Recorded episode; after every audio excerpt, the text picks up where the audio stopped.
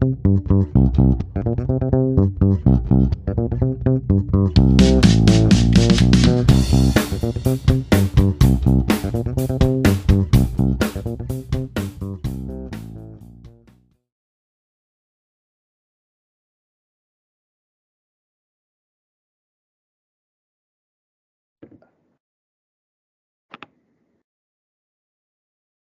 And welcome back to the Flag Hunting Pod. My name is Chris, and I'm joined by Ian. And Ian, a race at Darlington, the Southern 500. Uh, yeah, man. Yeah, I, I had, uh, you know, for the first time since we've started this podcast, really, I had all Sunday to kind of take in the NASCAR, taking all 500 miles, and uh, yeah, there are times during that day where I, you know, I thought our money was dead, and then we kind of had a nice little sweat there at the end with Denny trying to chase down EJ, but uh, yeah, I mean it for I think just just kind of listening to like NASCAR uh, talking heads and the industry, just in gambling industry in general, just being a part um, of this kind of little corner on Twitter. Like I feel like we had a I don't know if it was a hive mind, but I think everyone was kind of on the same page with how they thought the chase was going to go, and it's crazy just um, how one race can kind of change the whole complexion of the, of the uh, playoffs race. And I'm sure we'll get to kind of some of your winners and losers um, as the playoffs or you know through one race in the round of 16. But uh, yeah, certainly some teams that you know aren't feeling near as comfortable as they were uh, just a few hours ago.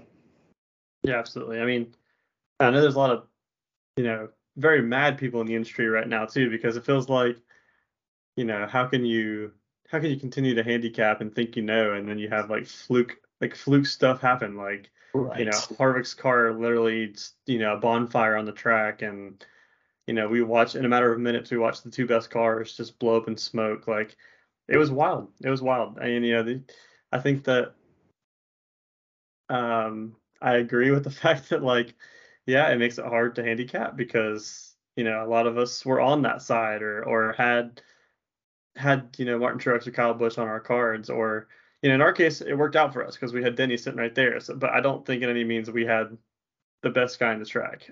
Um, no. So, you know, it's it's one of those things where it uh it can go either way. You know, go either way in a jiffy.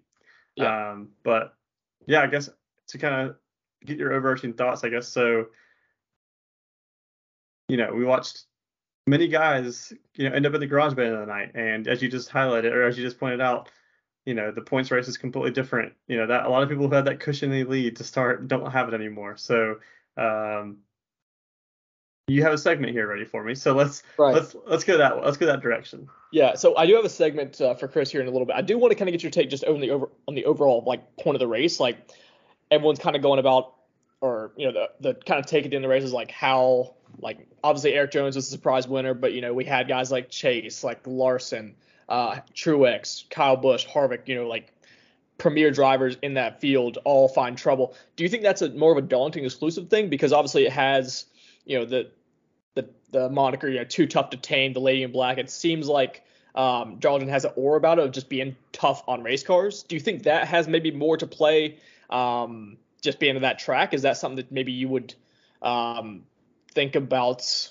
you know, adding to your handicap process going forward? Is just like, you know, no matter what, like Darlington can just tear up any kind of car in this entire race. I, I don't I don't really know what the angle would be, but do you think just the high tire wear and just you know the 500 miles that has to have something to play. Like it's not. This is I think outside the super Speedway speedways by far the most random kind of 500 miles we've had over the course of the season. I'm sure um, you know that's kind of got to be expected at at this place, right? Going forward. Well, yeah, that I guess, and you look at the Coca-Cola 600 too. I mean, the Coca-Cola 600, we had kind of a crazy ending to that too, where you know, kind of had a you know a surprise surprise finish to that as well. I mean, we almost had we almost saw guys like you know like how how many guys on the lead lap do we have at the end of that race? Like it almost had like a super speedway feel to it in a sense. So um I guess my take is especially after seeing Kevin Harvick and Rodney Childers' comments, you know, do we have to consider the fact that these long, grueling 500, 600 mile races, these cars might not be able to hold up right for that for the distance so it might have a little bit more of a uh i don't want to say super speedway feel but mm-hmm. there's a there's a chance for more randomness i guess is kind of what i'm getting at um yeah. because i mean I think in a lot of ways, a lot of betters. It seemed like a lot of the industry was kind of on the same page this week, like you like you said, mm-hmm. and so a lot of our cards quite literally went up in smoke when you know Harvick was on fire and and everyone was all the engines were blowing up and Chase's you know his DVP clock expires because he you know that was to the fault of his own though. That wasn't really a main that wasn't really a uh, a uh, car error by any means. So yeah, I don't know. It's, it's hard to say. I think to me, I think I'd rather just stick to my process and just stick yeah. to stick to what you know and stick to what the stats, stats say because that's a variable you can't control. So yeah, exactly. But but it but it does make you more open to want to bet like at least have somebody on the card a little further down just in case. Right, or save some units for like a live. I'm not sure what Erik Jones was priced at when Truex and Kyle started to have their issues. Um, but all of a sudden he went from you know, just trying to salvage a, maybe a top five or a top 10 to being the, you know, the leader in the final restart with like 25 laps of green flag racing to go. So, um, yeah, I don't know. I don't particularly think this is going to be something to worry about maybe, especially this week. I don't feel like, I mean, you're gonna you're gonna talk about Kansas more in depth as we get into the preview there, but um, yeah, I, I, definitely think this is more of a one-off. Just being Darlington, being 500 miles, um, just the you know the mystique that this track has around the reputation this track has around it.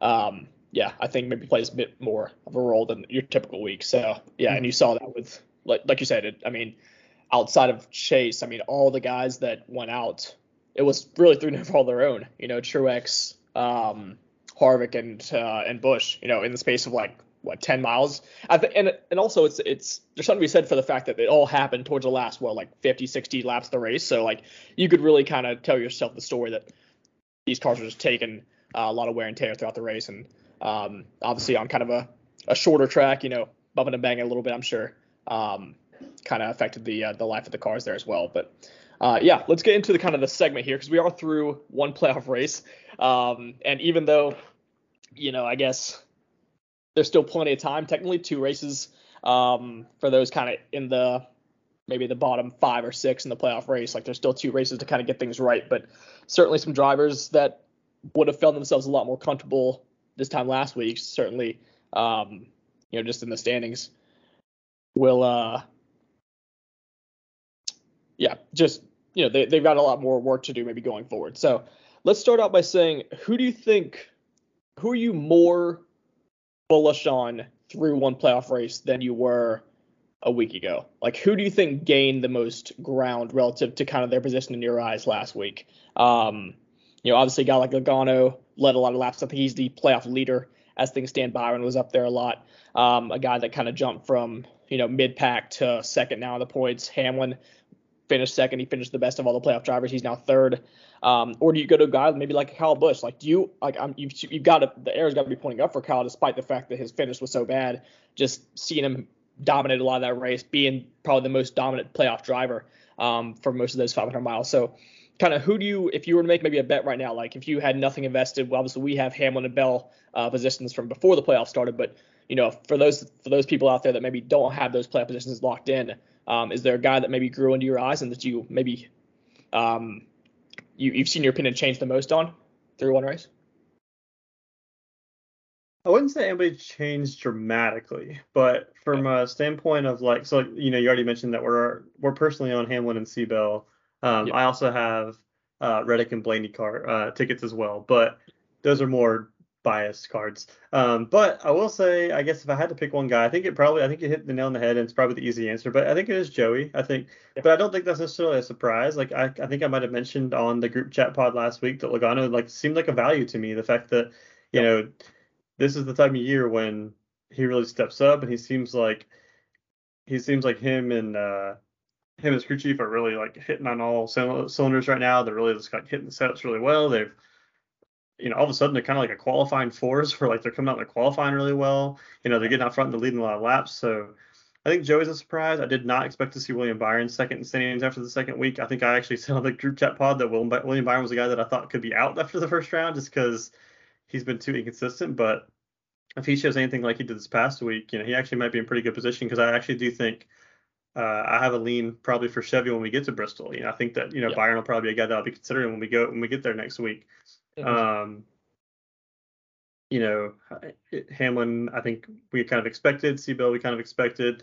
Right. Reddick, I think, you know, even though I have a ticket on him and I've been biased about him, um, he's been very inconsistent. So I didn't really know how the playoffs were going to fare for him. But I've I've told you, I think privately, that you know the further Reddick makes it, the more dangerous he's going to get.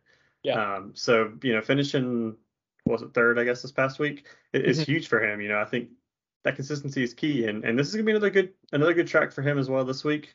Um, I think Bristol could be good as well. So I think yeah. if he can just stay consistent, you know, I think he's he's going to be a player. I really do think, and I can't remember which it was. Uh, the uh, the NBC analysts all made their picks for the championship four before the race started, and one of the one of the guys actually had Reddick in their top four, and I was like, I, I actually love that pick. So, you know, we'll see. I think, um, I guess yes. I guess to answer your question, I'm, I think Logano's probably my favorite as far as the biggest winner, but I would probably put Reddick at second there. I think Reddick is is rising quick. Yeah, I, I absolutely agree with that. I think, you know, if you can still find him at 16 to 1, the book I'm looking at to win the championship, which I don't think has moved uh, since, you know, the chase started. I think him and Bell were kind of about the same price. And to my surprise, despite the fact that guys like Elliott and Harvick and Larson and all those guys had trouble and fell behind them in the standings. I mean, you talk about a guy like Reddick who tends to specialize, I think, on certain places. Like Reddick definitely has his tracks where he really isn't really contentious for the win, which is not, um, which is not really a skill set I particularly would like. I, I, want a guy that I think is just going to be in the mix of a multitude of different tracks. But I mean, you go into the next round. I mean, Reddick right now is fifth in championship points. Um, I think he's you know somewhere between 25 and 30 points to the good in terms of that cutoff for the last two races. So something would really have to go wrong, I think, for Tyler to not make it into the round of eight, uh, round of 12. And then you look at the next two kind of threesomes of races. One, you know, the round of 12 includes a road course at the Charlotte Road. Well, Obviously, we know Reddick, um, you know, pretty much every single time at a road course has been right there up in the mix. And then obviously the penultimate race of the NASCAR season and the, the cutoff race for round of eight, uh, Homestead Miami, which if you know anything about um, you know that track, that high line that Reddick and uh, a lot of those dirt guys Larson like to run, um, is fully in play, and he should be one of the co-favorites there. So yeah, I think I don't know if it was privately, I don't know if it was the group chat, but yeah, I think me and you both discussed that the farther Reddick makes it, uh, clearly the more dangerous he is. So I would not I would not hate at all uh, that 16 to one price tag because he's a guy that could, you know, just like Bell, you know, he's got the upside to win two or three races as his championship chase goes on, and um, yeah, if you can get a guy to Phoenix at 16 to one, I think you've done your job. Uh, no matter what you really think of his uh, his chances at that track to win. Mm-hmm. Uh, but yeah, let's let's maybe pivot off real quick uh, to maybe some of the guys whose stock has lowered in your eyes. Um, I guess starting with let's start with actually a interesting one. Let's start with Kyle Busch. Um, obviously he was the dominant driver. He was you know in position to win or at least come second to Truex there for a lot of that afternoon or a lot of evening there at Darlington. He finds himself now 11th in the championship standings. He is just uh, six points or 10 points, I'm sorry, to the good against Austin Cindric, who was the 13th seed right now, who would be the first man out if the season ended today. Um, arrow up, arrow down. Like, are you are you more optimistic? Because obviously we've seen the speed and we've seen the capabilities that Kyle Busch have had, uh, which is something we, we really couldn't say for the last month or so uh, for the 18 car. Or are you more so in the camp of just more the same? We can't. It's just one of those years for Kyle Busch, kind of similar in a way to Truex when Truex kind of gave that interview at the end of Darlington of just you know when we have a good car, things just don't go our way. When we have a bad car, we just can't catch a break. So um, I'd like to get your kind of overarching thoughts on the 18 and maybe um, you know, just yeah, what what what do you take away from that team uh, after after that crazy 500 miles? I think I'm still. I, I think I'm gonna give like a neutral, like a like a yellow sideways on Kyle Busch, um, just because you know, despite the inconsistency, it almost feels like him and Denny have kind of like swapped places from the beginning of the year to now. Like early in the year, like Denny was fast, but he was so inconsistent, mm-hmm. like with his finishes. And now like Denny is like fast and getting the finishes, and Kyle's fast but not getting the finishes. And whether that's contract related, whether it's bad luck, misfortune, I don't know. I don't know if I know the answer to that, but I do think that this is going to be another big week for him and JGR in general. I think, uh, you know, we'll talk about in a second, but Kyle was the fastest car at Kansas in the spring um, as far as yep. the total speed metric goes. So, um, you know, I think I think he's very much in play again this week, and I, I am definitely not downgrading him this week. Now, yeah. if he has something happen this week, you know, if he blows up again, or if he gets a flat, or a pit road error and it puts him back and he's staying the same or dropping further back um, after this round, Yeah. then it's then it's kind of time to hit the alarm signal because Right. you know although Bristol's a good track for him, um, I think more people are in play at Bristol.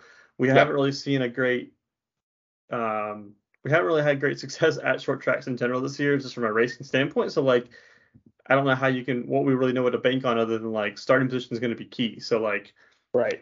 um, I don't know you really want to bank on Bristol being like your your race that you need to do well and to, to lock it in. Like you don't want to be pressing. You know, you want to if if anything you can, you want to dismay all doubts this week. So Yeah. I'm not down on Kyle. I'm not up on Kyle. I think I'm just Just flatlined. Yeah. just yeah. I think he hasn't really moved for me. I, I wasn't really necessarily surprised yeah. to to see him be so fast this past week. Mhm. Um, so yeah. I I, think. I mean, I still don't think I still don't think he's a championship four candidate though. Like, Okay. Wow. don't hear me like don't hear me there. Like, I think that I think that he's gonna easily. Well, I'm probably gonna eat my words saying that, but he should easily make it to the round of eight. Okay. I think the final four is gonna be tough. Okay. Interesting. especially especially with the tracks like leading into the round of eight. You know, I think he could be near the bottom at, when we get to the round of four. So Yeah, yeah, because he's yeah, because yeah, my my overarching thing on Kyle is I think this result last weekend is a bigger like what happened to him in Darlington on Sunday is a bigger I don't want to say death knell, but it, it's a bigger deal to the 18 team than it is almost to any other playoff driver for me because I feel like when Kyle has a good car, we know like what his upside is. The problem is when Kyle like is mediocre, we haven't really seen him like go above and beyond in mediocre equipment. So he's got to take advantage of the tracks and of the situations where he is going to, you know, a Darlington, hopefully this week for him at Kansas, you know, and, and these tracks that are coming up that he historically has dominated because like we talk about like road courses, super speedways, and um, yeah, some of Reddick's like favorite tracks. They they also happen to be some of Kyle Busch's worst tracks, just at least this past kind of year or so. Um, so he's kind of got some tracks maybe that he's going to have to hold on for and not be attacking. So the fact that he wasn't able to to log as many points as he should have um, and really put those in the bank, and and now he's forced. Um, to be a consistent driver, where we haven't really seen him. He's just got no much of at this point. So, uh, for me, yeah, I think it hurts the 18. Like if it was like a Hamlin, to your point, if, if it was like a like obviously Chase had a bad um, afternoon or like a C-Bell, like they've just shown to me um, a bit more vitality in the face of adversity. Whereas Kyle, it feels like when he doesn't have it in a given week, like he's just liable to throw it all away. Um, so I think Kyle needed as much margin as possible. Um, that being said, it's it's always tough to fade the dude that just you know probably should have won the race or at least come second. So yeah, uh, he'll be an interesting uh, he'll be an interesting case going forward, and obviously um, this is a big opportunity for him as we will get to uh, in the Kansas preview. And then maybe one final one here uh, for you. We're going to talk about uh, Kevin Harvick, uh, the, currently the uh, the 16 seed in the playoffs. Obviously, uh, ran inside the top 10, was kind of creeping up into the top five as he, uh, you know, I don't even do, I don't even want to call it an engine failure. It was just his car caught on fire, pretty much the dash literally, yeah. caught on fire, um, which he was pretty candid about post race. But um, yeah, what's what's the way back for Kevin Harvick? I mean, he's still sitting right now at 20 to one, 18, 20 to one. Is that um, obviously? I know you were pretty high on him coming into the uh, playoffs. Obviously, is this is this too much to overcome? I mean, 13 points down uh, from Suarez in 12th. Um, what do you think his outlook is going forward? Yeah, I don't think it's a nail in the coffin yet. I mean, does it suck? Yes, because like he was, he had a good car. He was gaining. He was probably going to be good for like a fifth to eighth place finish. Probably, he was going to be really steady in points. Like I think he was going to be fine, but I don't think it's a death nail yet. Um, Kansas is a good track for him. Um, just historically looking back, like the last three times we were here, he's 15th, third, and second um, at Kansas. So, and we, we saw him win at Michigan, and Michigan is like one of the top comps for Kansas. So, it's not a death nail, death nail by any means. Um, does it suck? Yeah, absolutely. Like you never want to be, you never want to be at the bottom, looking up and pressing. Um, Yeah. but at the same time, like you could have made the same argument, like what a month and a half ago when he didn't have a win yet, Yeah. They were like everyone was wondering like it's you know at one point it was like Blaney, Truex, and Harvick like which one of those three is going to be out, yeah. and then all of a sudden Harvick reels off two wins and everyone's like, okay, this is what this team's capable of. So it's it's not a death nail by any means. It's not ideal, but it's not a death nail. I think you know I'm more worried about like Trackhouse than I am Harvick, to be honest. Okay. Yeah. I mean, and you, you think about maybe not this week, and, and Kansas has been a, a, solid place for Harvick, but the next two weeks after that, he's going to have Bristol, obviously, where he probably should have won last year. Um, and then he has Las Vegas, which is kind of right in the mold of a Kevin Harvick type of track. Texas, uh, actually. It's Texas. Oh, was it, no, the cutoff is. Oh, whoops. Okay, I'm looking at 2021. Apparently, it's not. okay, yeah. my bad. My bad. I thought Vegas. So we go was... we go Bristol, Texas, Dega, and then the Charlotte Road Course. Okay, yeah. And then so... it's Vegas, Homestead, and Martinsville after that. Okay, so I was gonna make the case for maybe um, if Harvick doesn't race all that well this week, you maybe put a speculative future out if he's like 35, 40 to one because I think he I like him at both those other two tracks, but uh, yeah, I don't know about Texas. Texas is a little bit um, would be a little, little bit off my radar as far as like a Harvick track versus like a like a flat like a Las Vegas, right? Yeah, definitely. He's definitely better at Vegas. I'm trying to pull up to see what kind of what he looks like at Texas. I don't I don't think he's been bad, but I don't think it's I, I would definitely prefer him at Vegas, put it that way. Yeah. Another thing with Texas is like if the All Star race is to be believed and like it's so difficult to pass there, Harvick's not a guy that tends to qualify very well. So like True. if you're asking him to drive through the field of Texas, assuming he gets to that point in the uh in the race or in the uh, playoff race, then you know it's it's a lot tougher. I feel like to win from 20th at Texas than it is um, some of these shorter tracks. But all right, yeah. So I guess Trackhouse would be the last uh, cars we're going to talk about. I mean, Suarez and Chastain both had their kind of stretches at the top there at Darlington. I was we were actually on kind of different wavelengths with Trackhouse last week. I was actually kind of bullish on them, and you just really wanted nothing to do with them. And um, yeah, as the race went on, they kind of both faded. Both Chastain and, and uh, Suarez both faded away. Um, I, I do kind of feel like you're right. This is that was kind of their one chance. Um, they did show speed, which is always nice, but um, yeah, they I think they needed Darlington to really kind of solidify themselves as like contenders because I feel like if they're not going to do it at Darlington, like where are they going to beat these JGR Hendrick cars at? I don't think that they're dead yet. I do think this is going to be another opportunity for them. Um, I'm really trying to. I wish. I actually do wish Ross was at a better number because even though I'm talking to myself, even though I say I'm worried about them, yeah, Ross is. If I'm staring at my sheet here, there's only three guys who have been top 10 in total speed at every kind of comp track, either comp track via similar track style or comp via like the tire code. So it's like five different tracks I'm looking at, which we'll talk about in a second. But Ross is one of those three guys. Um, where he was, you know, second at Charlotte, seventh at Michigan. This is total speed, not finishes, but second at Charlotte, seventh at Michigan, second at Vegas, third at Pocono, third at Kansas. But the argument is like, you know, it's you know how many times I bring this up, you know, all during the year, but like, what have you done for me lately? I mean, yeah. when you're looking at, you know, Ross Chastain, we're talking about 14th in drive rate over the last six races, 28th in average finish. Yeah. Um, That's total speed over his last six races. Yeah, and then Suarez sixth in, in drive rating, 21st in average finish. So, yeah, I think this week is actually their last chance. I think if something doesn't happen this week, um, they're in trouble. Um, and if, if Ross if Ross was sitting where like Reddick and Bell are priced, I think I would 100% be on Ross's ticket this week because. Fair. But but the plus 900 isn't quite. Yeah. Isn't quite enough of a fade for me. Right, and yeah, when you're when obviously we'll talk about the prices later, but yeah, this is kind of the point we're starting to get repeats of the point of the season where Trackhouse was really starting to dominate or really starting to establish themselves as one of the top teams in NASCAR, like during the springtime.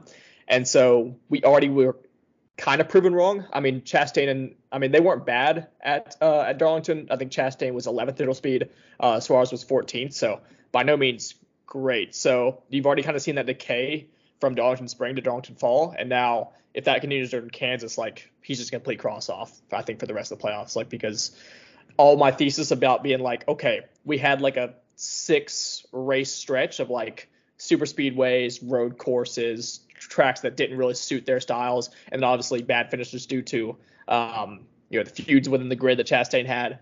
So now Darlington, I felt like was a big refresh for them. The fact that they weren't able to get it done there, um, yeah, to your point, uh, is maybe a bigger deal than uh, than some of the other some of the other teams. But uh, all right, yeah. So that's uh, that's kind of our recap of Darlington and our outlook heading into the rest of the round of 16. And we go to Kansas here for the second uh, leg of this first round of the NASCAR playoffs. Um, yeah, I'll, I'll, let Chris uh, go through go through the track preview. Then we will go through the betting board and maybe talk through uh, some of our favorite outrights heading into the week. All right, so we are off to Kansas City, Kansas, or we head to Kansas Speedway for the Hollywood Casino 400 presented by Barstool Sportsbook. Pretty cool to see a sportsbook jumping on board here for the presenting title of the race. Um, shout out Barstool Sportsbook, as that's what I use in Pennsylvania for the live stream, so that was a lot of fun. This is one for one cashing on Barstool Sportsbook. That's right, that's right. thanks, thanks at Picks by Blaze there for the there you go. for the ref, for the referral code to get me in there too. Um, so yeah, um, it is a one and a half mile uh, high speed intermediate. Um, we will not see as much um, tire fall off as we saw at like Darlington. So we're bringing in just a little bit different tracks this week. Um, but it is your standard like D shape oval track. Um, your most comparable via iFantasy Race. Um, Ryan over there, he's got Vegas and Michigan. He actually considers Kansas like a mini Michigan. Mm-hmm. Um, and then when you look at the tire combination, so we actually are using a new left side tire code for this race. Um, they tested this tire code um, at Charlotte and Pocono in the spring. And then we're actually going to be using this same tire code, this left side tire code, at um, Texas and oh crap, I took a screenshot of this because I knew I was going to forget. Texas and Vegas. So we're going to use it Texas and Vegas for the playoffs. So we'll, we'll so we'll be able to um, we'll be able to uh, reference this again um, at, later on in, into the playoffs. But as yep. I say, yeah, Vegas, yeah, okay. Um, now, as for the right side tire combo, the right side tire code is going to be the same um, that we ran at Pocono in Michigan. So uh, we can use kind of the bringing those metrics to kind of look at some um, comparables, which is nice because Michigan we're also using as the most comparable track as well. So um, yeah, so that's pretty much the comparable track. So for the model standpoint, obviously we're going to look at Kansas, all Kansas races from 2019 to now. We're looking at average finish, we're looking at driver rating, we're looking at um, average qualifying position. Uh, we're also looking at the total speed metric at Kansas, and then we're bringing the same four: your average finish, average qualifying, driver rating, and total speed, um, all from 2022, but at, at those tracks that I was referenced for your tire code and your comparable. So we're looking at uh, Pocono, Charlotte, Michigan, and Vegas as the kind of the comparables, and we're looking at those same four metrics, but from this year, so we're using 2022 data. Um, and then obviously we're looking at like the last six average, last six races average finish and last 15 average finish and drive rating. Um, that way, can kind of look like a momentum standpoint. So, what does the model spit out? So here you go. Number one, Denny Hamlin. Number two, Martin Truex. Number three, Christopher Bell. So JGR, JGR, JGR at the top. Yeah. Uh, you got Kyle Larson coming at number four, Chase Elliott number five, Kyle Busch at six. Uh, you can skip this one, but Kurt actually came in at seventh, but well, you know, Kurt's not going to be here, so I guess that slides Tyler Reddick into number seven, Kevin Harvick into number eight, William Byron in at nine, and Joey Logano in at 10 mm-hmm. uh, I do want to mention number uh, 12 is Alex Bowman, and we will be touching on him in a prop scenario. He's got some interesting prop numbers that I want to look at. Um, and I think it's this is this could be you know something that I didn't really consider. Uh, I think when we talked about who can get through this first round, but with how he finished this week and a track that's actually good for him, Alex Bowman is going to be on the radar for a guy that I think could sneak through. For a guy that's been just non-existent to sneak through, that would be huge for them. So we'll be talking about them in a little bit. But uh, yeah, so I guess any surprises from that model or not really? Kind of expected. Uh, yeah, not exactly. I mean, Bowman. Yeah, I think that's a good point on Bowman considering we already talked about, or you already talked about liking Hendrick Chevrolets at Bristol next week. So, you know, uh, if he's going to have two straight tracks where he's, um, you know, he rates out really well, then certainly in the 10th spot, he's going to be a definite candidate to kind of continue that momentum from Darlington. Um, but yeah, I mean, I think just looking back, just kind of rewatching the highlights from this race and going through the results, I mean, it's it's kind of Team Toyota all the way. I don't know if this is the genesis of Chris's Team Toyota um, kind of obsession that he had to the, to the second half of this past year, but yeah, I mean, just five of the top six um, at Kansas were Toyotas. So we had Kurt Busch winning the race, Kyle Larson, or yeah, Kyle Larson finished second. He was the only non-Toyota. Then you had Kyle Busch, Denny Hamlin, Christopher Bell, and Truex. So literally four JGR cars in the top six, and then obviously uh, the 23XI uh, 45 car getting to victory lane. You look at total speed for that race, Kyle Busch, Kurt Busch, top two, like Chris mentioned, uh, Chastain, Larson, C-Bell, Truex, Hamlin. So again, five of the top seven total speed uh, were Toyotas. So with the dominant performance that Busch, Truex, Hamlin, C-Bell uh, put on display at Darlington, now they go into a place that Toyota's already had a ton of success um, this week. So I would, I would anticipate uh, my card and and you know hopefully Chris on the same page. But yeah, I would anticipate our cars being full of JGR cars and maybe a couple 23XI props in there if, uh, for Freeland Frisky. Yeah, absolutely. And and I don't know that I'm completely on board with it yet, but I was hoping for a little better number on Bubba because he's going to be in that 45 car, ironically. 45, yeah. So Ty gets number two.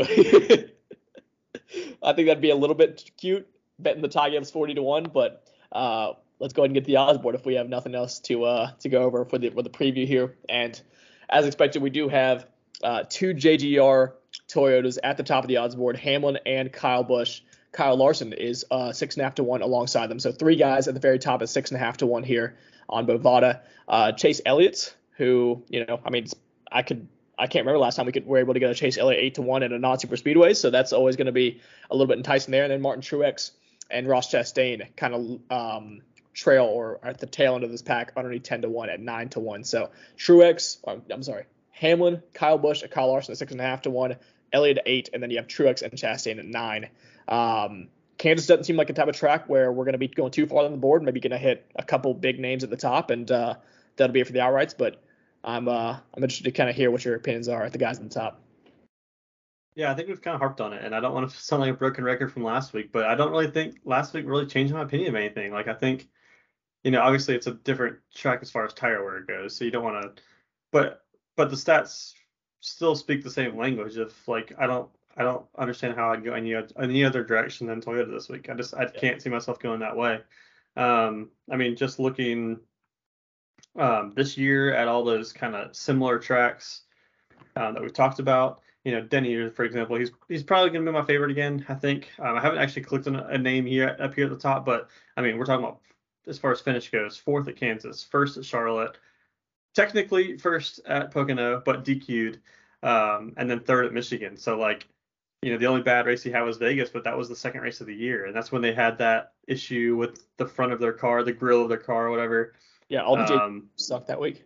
Yeah, yeah. So I I normally try to shy away from betting the same guy like two or three times in a row or two three weeks in a row because it's, it's not always the most sexy, but it's going to be kind of hard to talk about a Denny this week. You know, there's a reason why I bet Denny for the championship. So I, sorry, I guess if if you're bored of this, but you know, I just think I think Denny is it's going to be hard to talk me out of him really in any scenario. Um, I mean, even from a qualifying standpoint. I mean, I'm not going to bet his qualifying number, but he's he's ranked second at all these kind of comp tracks as far as average qualifying position goes as well. So like you know he's going to be starting up there we kind of saw at Kansas earlier this year that you know the guys kind of like Texas too, I guess. So kind of a preview for two weeks from now too. But like where they qualify is it's kind of hard to kind of make up some ground, you know. So mm-hmm. it's not really going to be a a fuel mileage race, something like that. It's going to be like who's going to be able to who's going to have speed, who's going to start up front, who's going to be able to stay there. It's not a war of attrition like Darlington is. Yeah. So you know, like you said, there's not not really a lot of reason to go down the board. So. Mm-hmm um, I do think, like you said, I think Chase is interesting at eight. You know, we don't get to we don't get to bet Chase very often at eight. Yeah. Um, you know, so you know, so many times this season, uh, we've seen him, you know, be where Denny is, and then be like, yeah, we're not even gonna bet him at that number. Like he's just he's unbettable. Yeah. Um, he does qualify well at these tracks, so I will say that's something he does have going for for him. He's fifth in uh, qualifying ranked qualifying among all drivers at these comp tracks. But as far as average finish goes, he's has an average finish of 16th, which ranks 15th among all drivers. So yeah, 13th yeah. in the spring as well. So 13th in total speed, I should say. Oh spring. yeah, yeah, yeah. Uh, which I think was yeah he, he was actually the la- he was actually the worst Hendrick driver as far as total speed goes uh, in the springtime for what that for what that's worth. Uh, with uh, Byron being 11th, Bowen being 10th, and Larson being up there in uh in fourth. Um, yeah, I don't know. I like I, I, I mentioned it's interesting that Chase is eight to one, but it didn't really ever like cross my mind to be like, oh, I oh Chase is eight, like that's an auto click. You know what I mean? Like Chase is just one of those guys that I mean I don't feel like we've really been on him that much. I think the market tends to overvalue him just based on um, you know, the metrics we see week in week out. Like he doesn't seem like unless we're at Watkins Glen or road course, like he doesn't seem to be at the top of your models uh, very often, and he's at the top of the odds board just based on kind of the the team. Um, I don't even know what to say. Like Just- dominance. I guess so. Yeah, just I mean they're just Or not even so- dominance, I guess, but like the consistency of like Right. They're just always there, um, whether or not they have the fastest car or not. So there's some, certainly something to be said for that. Do you, I don't know, maybe this is getting too far into the weeds, but do you feel like obviously Chase Elliott is kind of the, he's kind of the golden boy in NASCAR in a similar way to where Spieth is in golf or, um, you know, a Spieth or a Rory or obviously a Tiger would be in golf. Um, so when I, when I see discounts on like one of those three, I almost get even more weary because I'm like, the books know people want to bet Chase or the books know we want to bet Spieth or Rory. So like, why are they putting an eight to one here? You know, like I think the books kind of know like this is a bit of a sucker number, and so like yeah, let's put them behind a Kyle Busch, a Kyle Larson, and a Denny Hamlin at eight to one, and kind of take all the chase money we can. Um, but that, that again, that's that might be getting too kind of galaxy No. I, I kind of like it. Yeah, that's a good point. You know, like we, you talk about that. that Right. do what? They'll take chase money every week anyway. You know Oh what I mean? yeah. Oh yeah, Take- yeah, yeah. Like just All like your yeah, all your casual betters for being the number one. Uh, he's the what's face for? Yeah, like the number one fan supported driver. You know, he's gonna get his money. Yeah. So yeah, no, I. You know, call it conspiracy, but no, I think I think you're onto something there. Yeah. Um, but yeah, I think uh, I guess to talk about the two guys we haven't talked about yet, I do like Truex and Chastain. yeah. Um, I know you're shrugging. I know. I- No, but, I know. But I, but I think so do what? He's going to cost me so much money because I'm never going to want to bet him, and he's just Yeah. going to be good all all playoffs long. It's going to be so frustrating. So Truex ranks second as far as average finish at these comp tracks, but the numbers don't speak enough to me to like want to bet him to win. So like I definitely could see me playing a prop on him because like I me just read you like his finishes. So he's he was sixth at Kansas, twelfth at Charlotte, seventh at Pocono, eighth at Vegas, sixth at Michigan. So like consistent, but I don't know that I want to bet him to win. Yeah. Um, and then Ross like Sorry, just to go back to the 19 real quick, like all that all that stuff I was spewing about JGR, like putting priority on the 2018 and 11, like you can put that to bed because Truex was driving past Hamlin and driving past Kyle Busch and Christopher Bell. Like he was the class of that race for so long. So uh, yeah, all the um, I mean, I was I was the biggest and I was the biggest Truex doubter uh, heading into the last week at Darlington. We can put that all those doubts to bed. It's gonna be so frustrating because he's uh, like I said, he's gonna be like nine to one. He's gonna show speed every week, and I'm gonna be like, do I want to bet this dude who has nothing to gain? Um, but yeah, clearly that's that's just a problem I'm gonna have to deal with. Um, bit of nuance in this playoff format. yeah, I mean Why couldn't you just got in? We had 28 to one tickets on. You know, if Yeah, really. we'd be loving it. We'd be we'd be Truex like fans for life. But Austin Dillon, I guess, uh, he he he cashed some tickets. So how mad yeah, yeah, exactly. Yeah. Yeah. So Truex, yeah, I think I didn't I didn't have the doubts that you had, but I saw where you were coming from. Yeah. Um, but yeah, I mean, if you want to talk about somebody who proved a lot last week, I mean, it, it was Truex. But again, I mean, but you can look at the other, you can play devil's devil's advocate and look at it and say, yeah, he was fast, but that's the reason why he didn't make playoffs is because that exact reason, because he has something happen and it blew up his day. So right. yeah, you can look at me either way, but either way, I think the That's- number for me is is too much for me oh. to. Go ahead.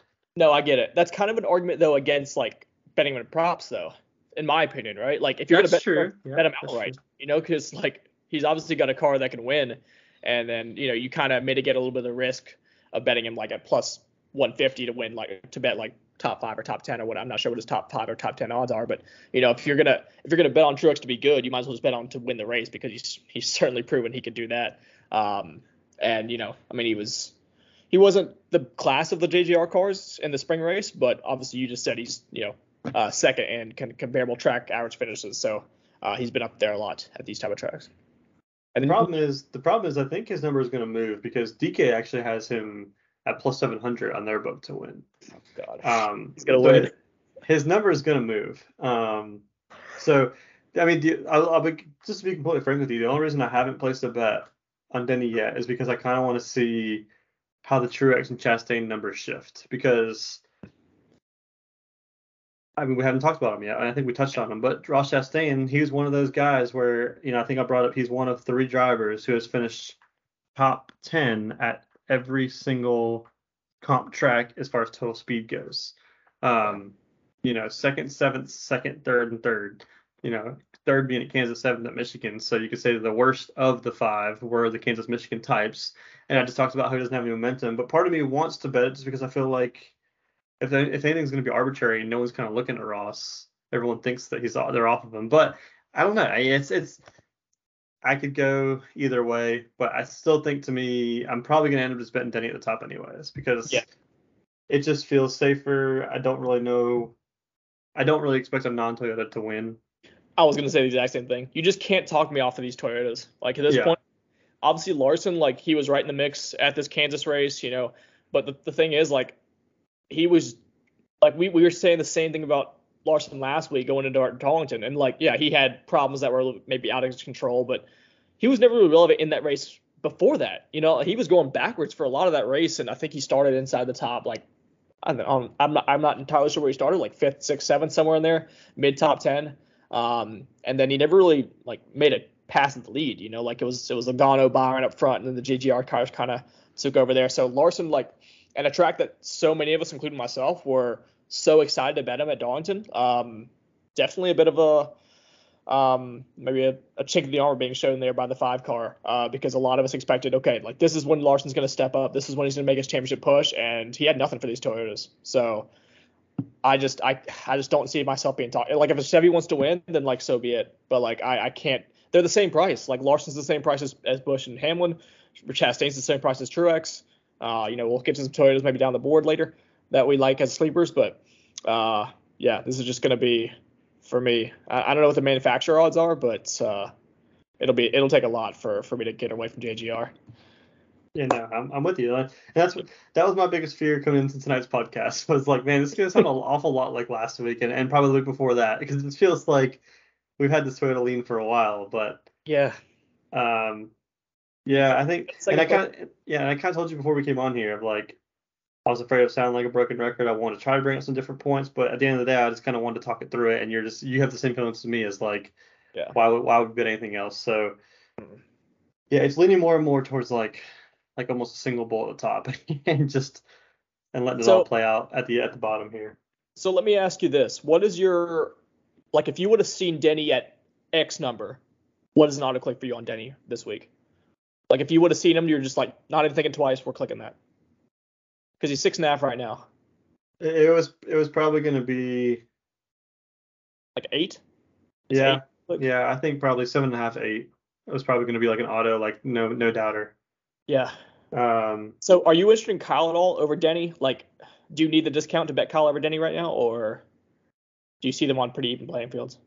no, I think I liked Denny more. Okay. Because Yeah. I. I mean, just looking overall at the kind of what I have put together here, like if we're looking at the just Kansas by itself, Yeah. um, Hamlin's better at driver rating, third versus fifth. We're looking at average finish. He's got a huge advantage, second versus tenth.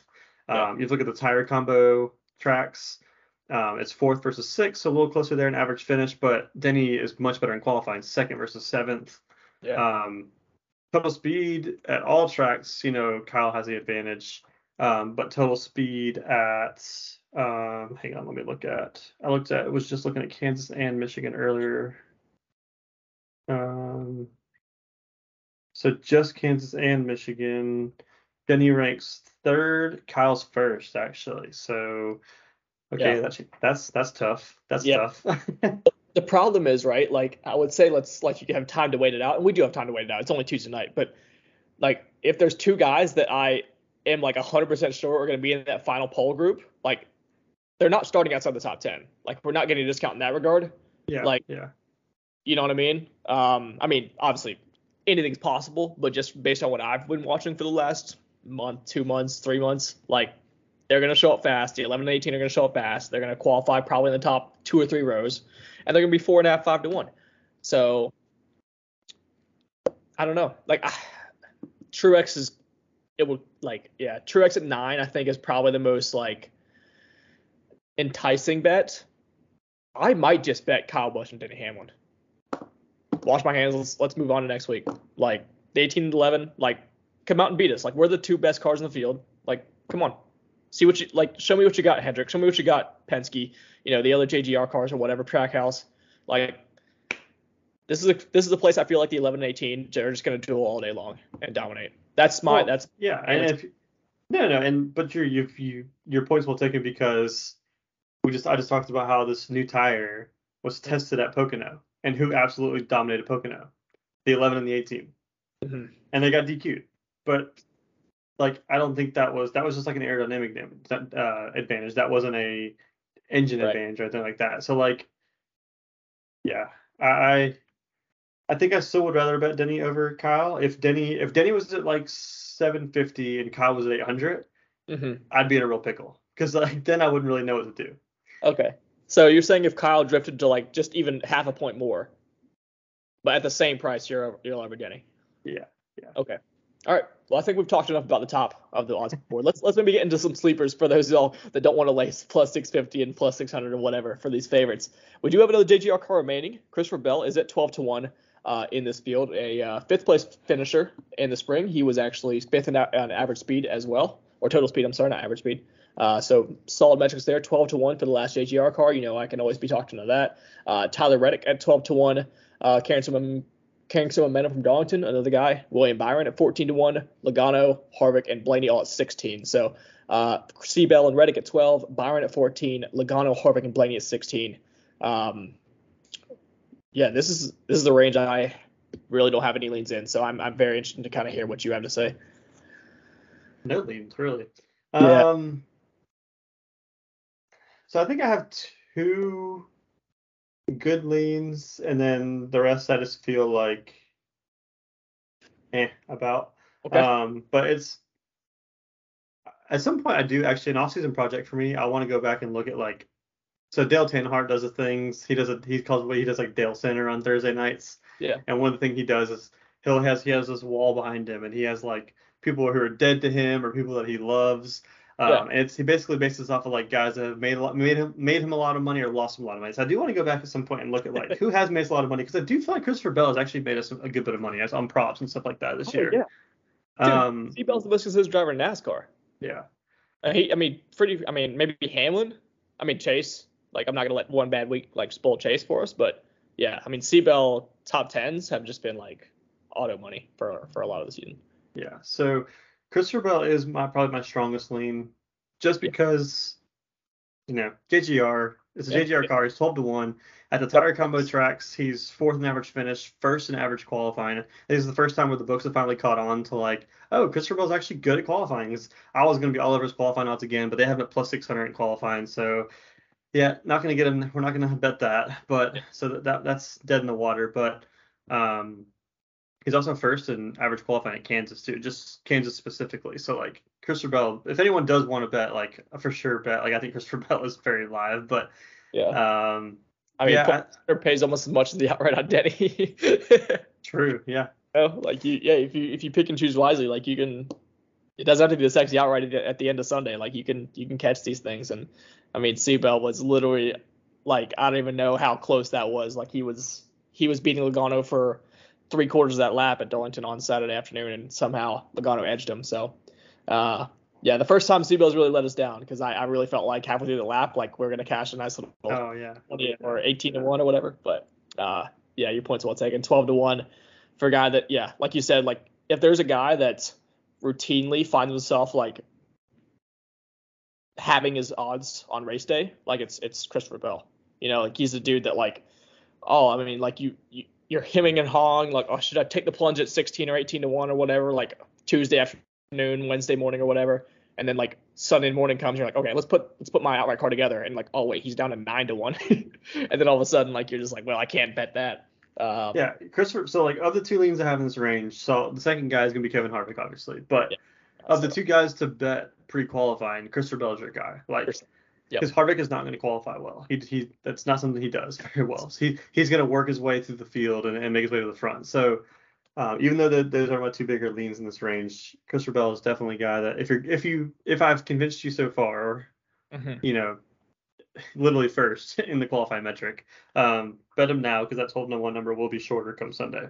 Yeah. Um, he's he's one of the uh, other. So I mentioned there's three guys who have finished top 10 in total speed at all the comp tracks. Christopher Bell is one of those guys, along with Denny and Ross. Um, so Christopher Bell is with 10th, 6th, 9th, 5th, and 5th. Those two fifths coming at um, Pocono in Kansas and the 6th at Michigan. So right there in the mix at these, you know, obviously the comparable track being Kansas uh, itself, and then Michigan, um, and then the tire code track in Pocono. So, um, and then if you go back and look just at um, just at Kansas specifically, um, he was he has a driver rating of 12th and average finish of 11. So a little further down than the other JGR guys, but um, I think this open one number is is worth it. Still yeah. not enough. I still haven't actually clicked anything yet though. So DraftKings um, has 10. So yeah, yeah. So kind of your point that the urgency should be there. Um, yeah, I think draft. I mean, I think people kind of know like Toyota is going to be the most popular kind of tout of the week. Like I feel like if you listen to any NASCAR podcast, like we're not going to be the only ones talking about Toyotas. Um, and so yeah, uh, I might have to. I mean, I I'll always bet Christopher Bell. So like the fact that we're so like so bullish on him, and you know he's double the price of a Hamlin or, or Kyle Busch, and you know he was like he wasn't ever really a threat to win. I feel like at Darlington, like I never thought C-Bell was actually going to win the race, like at least in the last half of it. Um, but I mean he was he was running up there like top five, top six pretty much routinely. So um, you know one or two more breaks go his way, he's right there. So um, yeah, Christopher Bell 12 to one. Harvick is a guy at 16 to one, I think. Um, is just all all around solid price. It feels kind of like the trap we were lured into um, with back to back weeks there at Michigan and Richmond, where like we kind of he kind of disappointed us a couple weeks in a row, and then all of a sudden like everyone's off of him and he goes ahead and wins. And I think Harvick was a pretty popular bet last week, and he let a lot of people down, so could be a nice little bring back spot for him at 16 to one here. Um, Second driver rating, first average finish at Kansas over the last three races. Damn it. yeah, so this is gonna be the thing. So either I bet like I either I just hammer job 18 and 11, or I've got to make the tough decision and then bet two guys in the back, or kind of the mid range here at 12 and 16. I guess Penske Fords. I mean, I didn't see anything, anything to to point them in my initial kind of research, but you're just out on the 22 and the 12 at 16 to one. Because yeah. they're they they're they stick out to me at least. 16 to 1 for those guys. I know, yeah, it's a crazy number and it can definitely catches your eye, but I don't I just I can't foresee them winning. I really can't.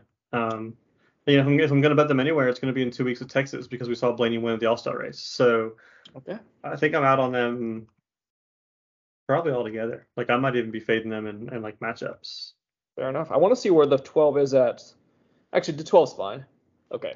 I, I thought maybe Blaney was in a little bit of trouble after Darlington to like to advance past the round of 12, but he's sitting in like sixth place right now. So um, all right, yeah. So C-Bell and Harvick, the two leans kind of in the 12 to 16 range. We'll kind of get to the 18 and beyond uh, as it falls off pretty quickly on the odds board. You know, when you have th- six guys underneath 10 to 1, uh, you can't really price too many guys in the teens, but we do have Bubba Wallace here driving that uh, aforementioned 45 car at 18 to 1. Alex Bowman at 25 to 1.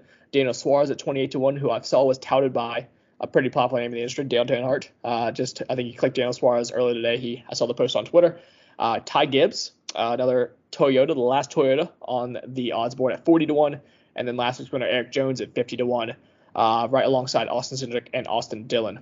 So, again, kind of slim pickings as we get kind of farther down the NASCAR odds board. But I guess, you know, we can't really say that because we we glossed over like 50 to 1 and beyond last week, and then the 43 car ends up in victory lane. So I feel like this is a bit more predictable track than maybe uh, Darlington would have been. Um, but uh, or I at least I don't see the, the chaos ensuing like I did last last Sunday at, at the Southern 500. But uh, yeah, kind of 18 to like 40 range. Do you do you uh, have any outright leans here, or is it all just props at this point? Yeah, I'll just pretty much all props. Um, yeah. I mean, if if I if you forced my hand and said I want you to bet not right in this range, like it's it's going to be Bubba because you give me another Toyota in the team that just won at this track this year at 18 to one, where a lot of people hit Kurt at like 25 to one, I think. So like, um, but I don't know that I'm gonna. Bubba drove well Pocono, did he not? Wasn't Pocono the track yeah. where Bubba really spiked and finished second? If I'm not mistaken. Uh, hang on. Bubba finished. I think you might be right actually. That wouldn't be right because Hamlin and Busch finished second. Unless so he, was, he was eighth at Pocono. Yeah, um, Bubba was he finished front to Harvick at Michigan, right? That yeah, that might be actually that might be actually yeah. it. I know yeah, we finished, Yeah, Bubba, had, yeah. we had him yeah that week. Um, yeah, 18 to one though. I I, I yeah, I was expecting more of like you asked me like what would have been an auto click for Denny. I think if if Bubba was in like if Bubba was priced where like Bowman, Suarez, Ty Gibbs are, or I guess not Ty Gibbs, but like that 25 to 30 range, but Bubba would have been automatic click. Um, yeah. And I don't know what he is on DK. Let me see what I can find on 20. that. Just checked it. Okay, 20. Okay. Yeah. So it's a pretty pretty much consensus number from like 18 to 20 from what I've looked at. Um. Yeah. Yeah, if, I, I'm I'm assuming Bubba will be on the card in a prop scenario probably. I actually am kind of curious what his pull odds are. ooh, 12 to 1, 12 to 1 in pull odds, Thanks. Damn. which They're is not as short as I thought it was going to be, No. or not as long as I thought it was going to be. So- Um, where do you find a pull odds at? Because I can't find them. they're on DK right now. Okay. So it's all the Toyotas. I'm guessing at the top of the pole odds. Yeah, so it's Truex, Kyle Busch, Hamlin, and Bell. It's all at plus 600. And Oh. then They just didn't even take a stand. They just said all the JGR drivers just Yeah. put them as. Okay. Larson and Chase are at 800. Uh, Ross, Bubba, and Reddick are at 1200. Harvick, Blaney, Byron at 15. I don't like Yeah. that market at all. Yeah, no. I mean, there's only one guy that I have a lean on, and it's it's going back to the Cindric well, because he's Really? they haven't learned. He's at 50 to one again. So like, Okay. you know, it's and it's very similar tracks to last week. So Cindric rates out very well. Yeah. Um, fourth, sixth, uh, twentieth at Pocono, but then third and fifth at Las Vegas and Michigan. So fourth at Kansas, fifth at Michigan, fifty to one. I mean, I don't mind that. yeah, that'll probably be my only qualifying bet this week. I can't see myself betting anything else. Yeah. I think I think we've definitely found the the avenue to betting Cindric. It's just like if you see him anywhere near his outright number as far as like qualifying, you just bet him because like he, he qualifies routinely better than his Penske teammates. Like obviously Logano won the pole last week, but like he's he shows speed like for the one lap on Saturday, and then the race happens and uh, he's falling back pretty fast. But Yeah. uh, yeah, But Oh, I do want to talk about Alex Bowman. yeah, I was gonna. Yeah, Um, not from an outright perspective, but I and he's almost. I mean, you can just go ahead and, like bet the top ten number because he's sitting at plus 100 to be a top 10. okay. Um, I'm considering even further than that. I'm considering a top five bet on Alex Bowman at plus 425. Um, at these tire combo tracks, he has an average finish of third.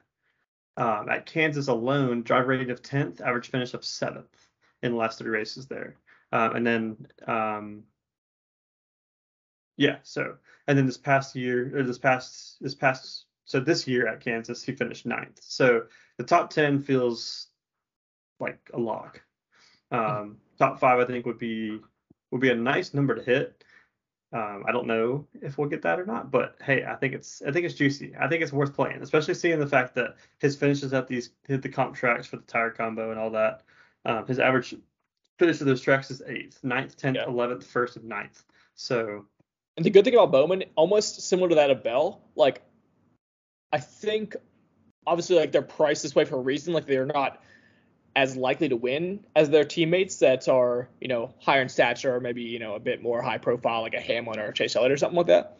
But one thing I have noticed about Bowman, maybe into a lesser regard, like Bell is up here, but Bowman's a little bit further down, like as terms of like, but they have similar profiles and that like I don't really see Bowman getting in a ton, in a ton of trouble. You know, like Bowman like kind of keeps his nose pretty clean. I feel like, and uh, I don't know if that has to do with his racing style or his temperament, but he's not a guy that you that I worry is going to like throw away his day um, very often. So I do like I do like that angle about kind of leaning on Bowman more as like a top ten play than than an outright win uh, for a lot of these weeks, and that's not really exactly a hot take because he hasn't won since Martinsville last year, or no, he won in Vegas, Vegas this year. Vegas this year, yeah.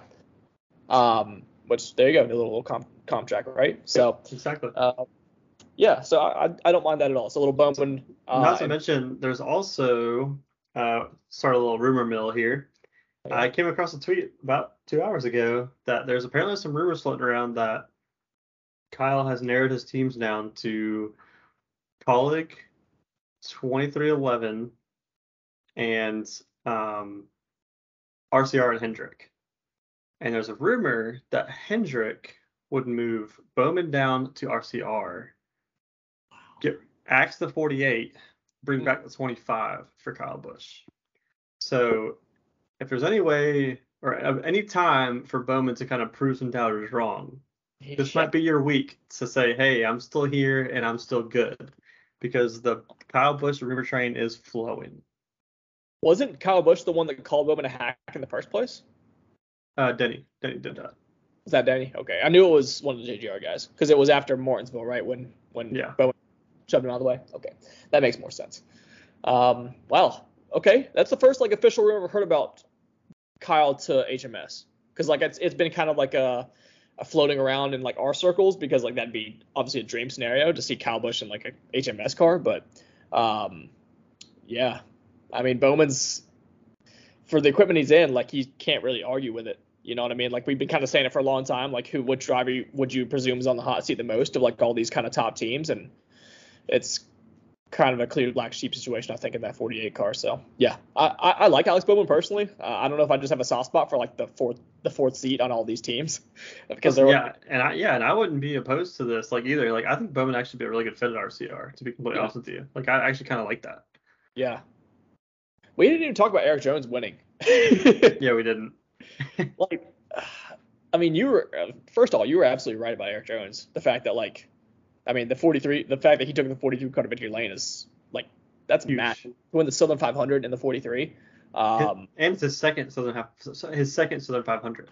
yeah, He won It's- the JGR too. to go back and like look at the stats and the analytics before like all my prep work beforehand that kind of pointed to Eric Jones. Like he finished, I don't know what he finished in the Darlington Spring race, but he was like fifth and seventh, I think, in the two stages. So like he was running up front for a lot of that race in Darlington. So um, I, I, like you said on Sunday night, I don't think we would ever place an outright on him, but like the fact that we weren't on like a top 10 capacity, top five, but it does kind of show that like Eric, when he's like at one of his tracks, like don't be afraid to push the button on like a top five or top 10 because he that that team all or at least that 43 team not necessarily the 42 but they've shown the ability to run with these top cars at a lot of these speedways that um, that Jones has historically liked so um, yeah that was a really cool finish and obviously cost us a Hamlin ticket but maybe you know at least we we learned a little bit about the 43 you know in the fact that like he has an upside and, and you know it's it's always nice when you get he gets the win at the place that like makes sense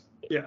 you know what I mean? Because it just it just further it's further instills the belief you have or the intrinsic belief you have um, at him at particular type of tracks. So um, yeah, also went for the 43. Um, Yeah, hindsight's hindsight's always 2020, but like looking back at my model, like Right. I could I could have definitely talked myself into some prop bets. Like he had a ninth drive rate of ninth at Darlington his career and eighth in average finish. yeah, Um, but yeah, like I said, and I texted you guys that in the group chat when we were coming in those, those last like 20 so laps or whatever with Denny in second. I said, you know, like if if our ticket doesn't hit, I'm not gonna be mad to see. EJ. Yeah. It was like it was like the top four at that point. Like I there was like none of the top four that I was gonna be mad about because we had Reddick up there. Who was Well, the other guy? Been to Abbeville, but No, there was somebody else that was up there before it was Logano. Reddick. It was Reddick, Hamlin, Logano. Oh no, yeah, Reddick, Hamlin, EJ, Logano. That's I think was the those the two first two rows. I'm almost positive. I can go back in the group chat if you want to start. I, I don't think you're right, but okay.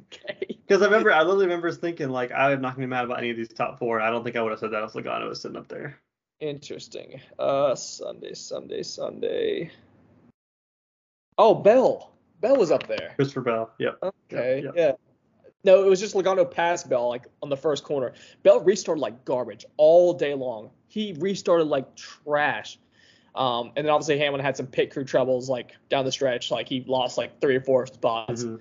which on a restart sucks at Darlington because like the the front, like the guy on the outside front row just gets like he's an automatic leader. Just gets sent. Yeah. Yeah, exactly. So, um, yeah, some kind of poorly timed bad pit, pit crew, um, pit stops, but that's just part of the course for Denny. And then, yeah, Bell just always seemed to lose. Like no matter where he was, top or bottom row, he always seemed to lose uh, like a spot or two, which is kind of frustrating. He'd, he'd get it back like over the course of the long run, but, um, yeah, I don't know. I don't know what to make of that going forward, but it was frustrating to watch as someone with a big time Bell lean ticket and future. So, um, yeah, that's all. I think that's all we got to say. I mean, unless you got a Ty Gibbs take for me at 40 to 1, because I'm, I'm ready to click it. No, I, no, I don't. Well, I mean, if I can find a which I didn't have, we didn't have any race specials on Bovado last week, which is kind of disappointing because I like looking at those race specials. But if we get something like all Toyotas finished in the top ten at like a good number, I would probably bet that. Okay. Um, but there's one other guy that I do want to talk about to kind of end off on. It's actually Austin Dillon. Um, we're at a D-shaped high speed intermediate. Like this is the track that he's you just talked about. Hey, let's not let's not have an oversight on guys that like tracks they're good at. This is a track that Yeah. Austin Dillon's good at. I think this is I think Austin Dillon needs to realize, and he probably knows it. This is his best opportunity to get through the next round. This is the track that he can do it at. So um, I'll also be looking at a top ten on him as well. I think he was listed at like plus 175 earlier today. I kind of like that number. Um, I like to I would like for it to hit a little deeper. Um, but um, yeah, average finish of eighth at Kansas over the last three. Um, and at these tire combo tracks this year, he has an average finish of eighth as well. So both scenarios like trending in the right direction at these tracks. Okay. Yeah, I mean, like a top five, top ten. I don't think we're betting the outright at 66 Oh, no, no, no, unless no, just No, no, no, yeah, Yeah. no, top ten definitely. Top ten is probably, Okay. and, and or if I can find like a like a more trendy, not trendy is not the right word, but a, more enticing um like prop. matchup. Like yeah, if he's matched up against like Kozlowski, Cindric, something like that. yeah, I don't know if they'd match him up with them though. Like I'm trying to think who they would actually match him up against. Like I could see them matching him up against a Suarez, and I think I would do that. Yeah, I mean, you would you'd surely like have some juice on that too, because I mean, he's 66. no, first. yeah, exactly. Probably get him at like 30, something like that. Yeah, I don't mind that. I don't mind that. We'll uh yeah, so we'll keep posted. Obviously, this is the kind of pitfalls of recording on Tuesday night. We have limited options in terms of bets to make, but as always, stay tuned to the Twitter page. Uh, Chris will be the uh, be the lone poster for another week uh, here as we go through Kansas. But good news, next week we'll be back in full programming.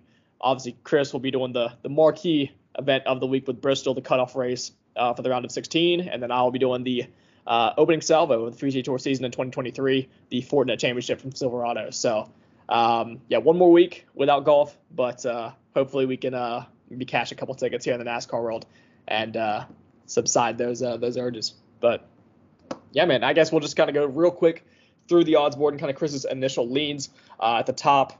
Uh, we like Hamlin, we like Kyle Busch, we like Truex. Um, I mean, at least one of those guys is going to be on the card, I would assume. Um, kind of a sub 10 to 1. Hamlin's the main lead for Chris as of Tuesday night. Uh, we have Christopher Bell at 12 to 1 is another potential lean. Kevin Harvick at 16 to 1. Also, um, yeah, Bubba Wallace, Alex Bowman, and Austin Dillon. Kind of placement bets, uh, top five, top 10 kind of bets, and then maybe special consideration to an Austin Cindric pole uh, that we've been kind of riding for a long time 50, 60 to 1, somewhere in there. So, uh, that's what the card's looking at, or that's what the uh, that's what our leans are looking like late on Tuesday night. But as usual, like I said earlier, stay tuned to Flag Hunting's Twitter page, and we'll get all those bets out for you uh, Friday night, Saturday morning, somewhere in there. Um, but yeah, Chris, that was, uh, was a lot of fun, and I, I, if anything else, even though we didn't catch in Darlington, I feel good about our Hamlin Bell futures. I mean, the fact that uh, I mean, I don't Hamlin's got to be the favorite right now, is he not? Like, I don't want to jinx anything, but I think uh, I think a lot of people that listen to us have an eight to one on Hamlin, and I don't know what the number is right now. Probably like six or six. it's it's six fifty now. I was, I was actually Yeah. just trying to find that. Um, So- Chris, Christopher Bell has actually went down. He's now He's eighteen to one. Yeah, I I- I'll be honest. I re-upped on Bell at 18 to one last week, and I would be I'd be happy to do the same. Like I might just keep buying away until they like price him properly for me. Um, so I've already got I've already got plenty on Hamlin. So if Hamlin wins, I'll be I'll be more than happy. But yeah, Bell at 18 to one is definitely tempting, and, and like you said, Reddick at 16. Like it's it's getting like he's gonna make it to the round of 12, and then he's got every chance to win at Homestead and the Roval. So it's kind of like I mean, more than that. I mean, you're talking about. Well, yeah. So yeah, the Roval, Homestead. I wouldn't count him out at Martinsville. Like he's been a contender at these short tracks this year. I wouldn't count him out at Bristol for that matter. Like True.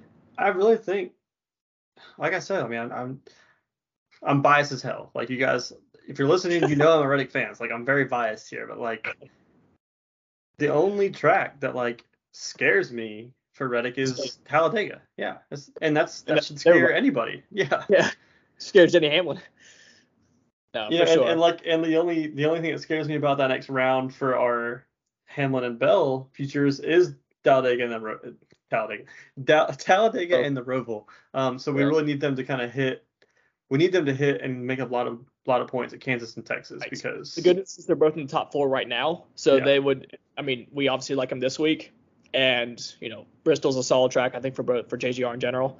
Um, so I think they're gonna hopefully have enough points in the bank to where they won't need um, you know, obviously you can't afford a bad finish, but you won't need like a, a crazy good finish at those two kind of bogey tracks for them. And then uh, we know what the what, how dangerous they'll be if they get to Phoenix. So, um, yeah, you know, one weekend we're already Victor lapping, but I do feel good about you know Toyota in general, and um, yeah, I think we'll just keep on riding this until it until the wheels fall off because, in my opinion, there's one team at the top and everyone else is kind of looking up um, at those Joe Gibbs cars. So, yeah, I think that'll do it for flag hunting this week. Unless Chris has something to add. Nope, I was just gonna say like yeah, I completely agree. We've been on this take for a while, and it's not necessarily a hot take by any means. Like we're not No. out here breaking news, but um, we hope you joined us on those on those features because yeah, we feel good about them, so you should too. Um, I know that I know the only person shrugging their head right now is Rory as he's listening to this because Rory just hates Toyotas. He just hates all Toyotas. So that's probably why he sent us that message last week about my model, my model not being good. yeah, we gotta get Rory back on the uh, back on the podcast, man. I actually, hear- spoiler alert, spoiler alert, he's coming on for Bristol. okay, well there you go. That's next week. That's next week. okay, well then my wishes were granted, like literally in six days. So hell yeah, Roy Bond for Bristol. That'll be. I think he's going to Bristol. Is he not? He and Skybox, I think, are both going to Bristol, and I'm considering it. I'm, I think they already they already have all their tickets purchased already, but I'm gonna see if I can uh if I can meet up with them at the race because I really want to go to Bristol. I really do. Yeah. So. I moved. uh, I moved a solid ten hours further away from Bristol this past weekend, but uh, maybe as the years go by, maybe if they ever get Bristol concrete back in the spring, that'd be maybe a better time for me than the fall. But um, yeah, either way, something to look forward to for next week for flag hunting. Hopefully, we'll have some extra money in our pockets uh, from this week in Kansas. But yeah, Chris and Ian signing off, and uh, let's catch some tickets. Let's do it. We'll see you guys next week.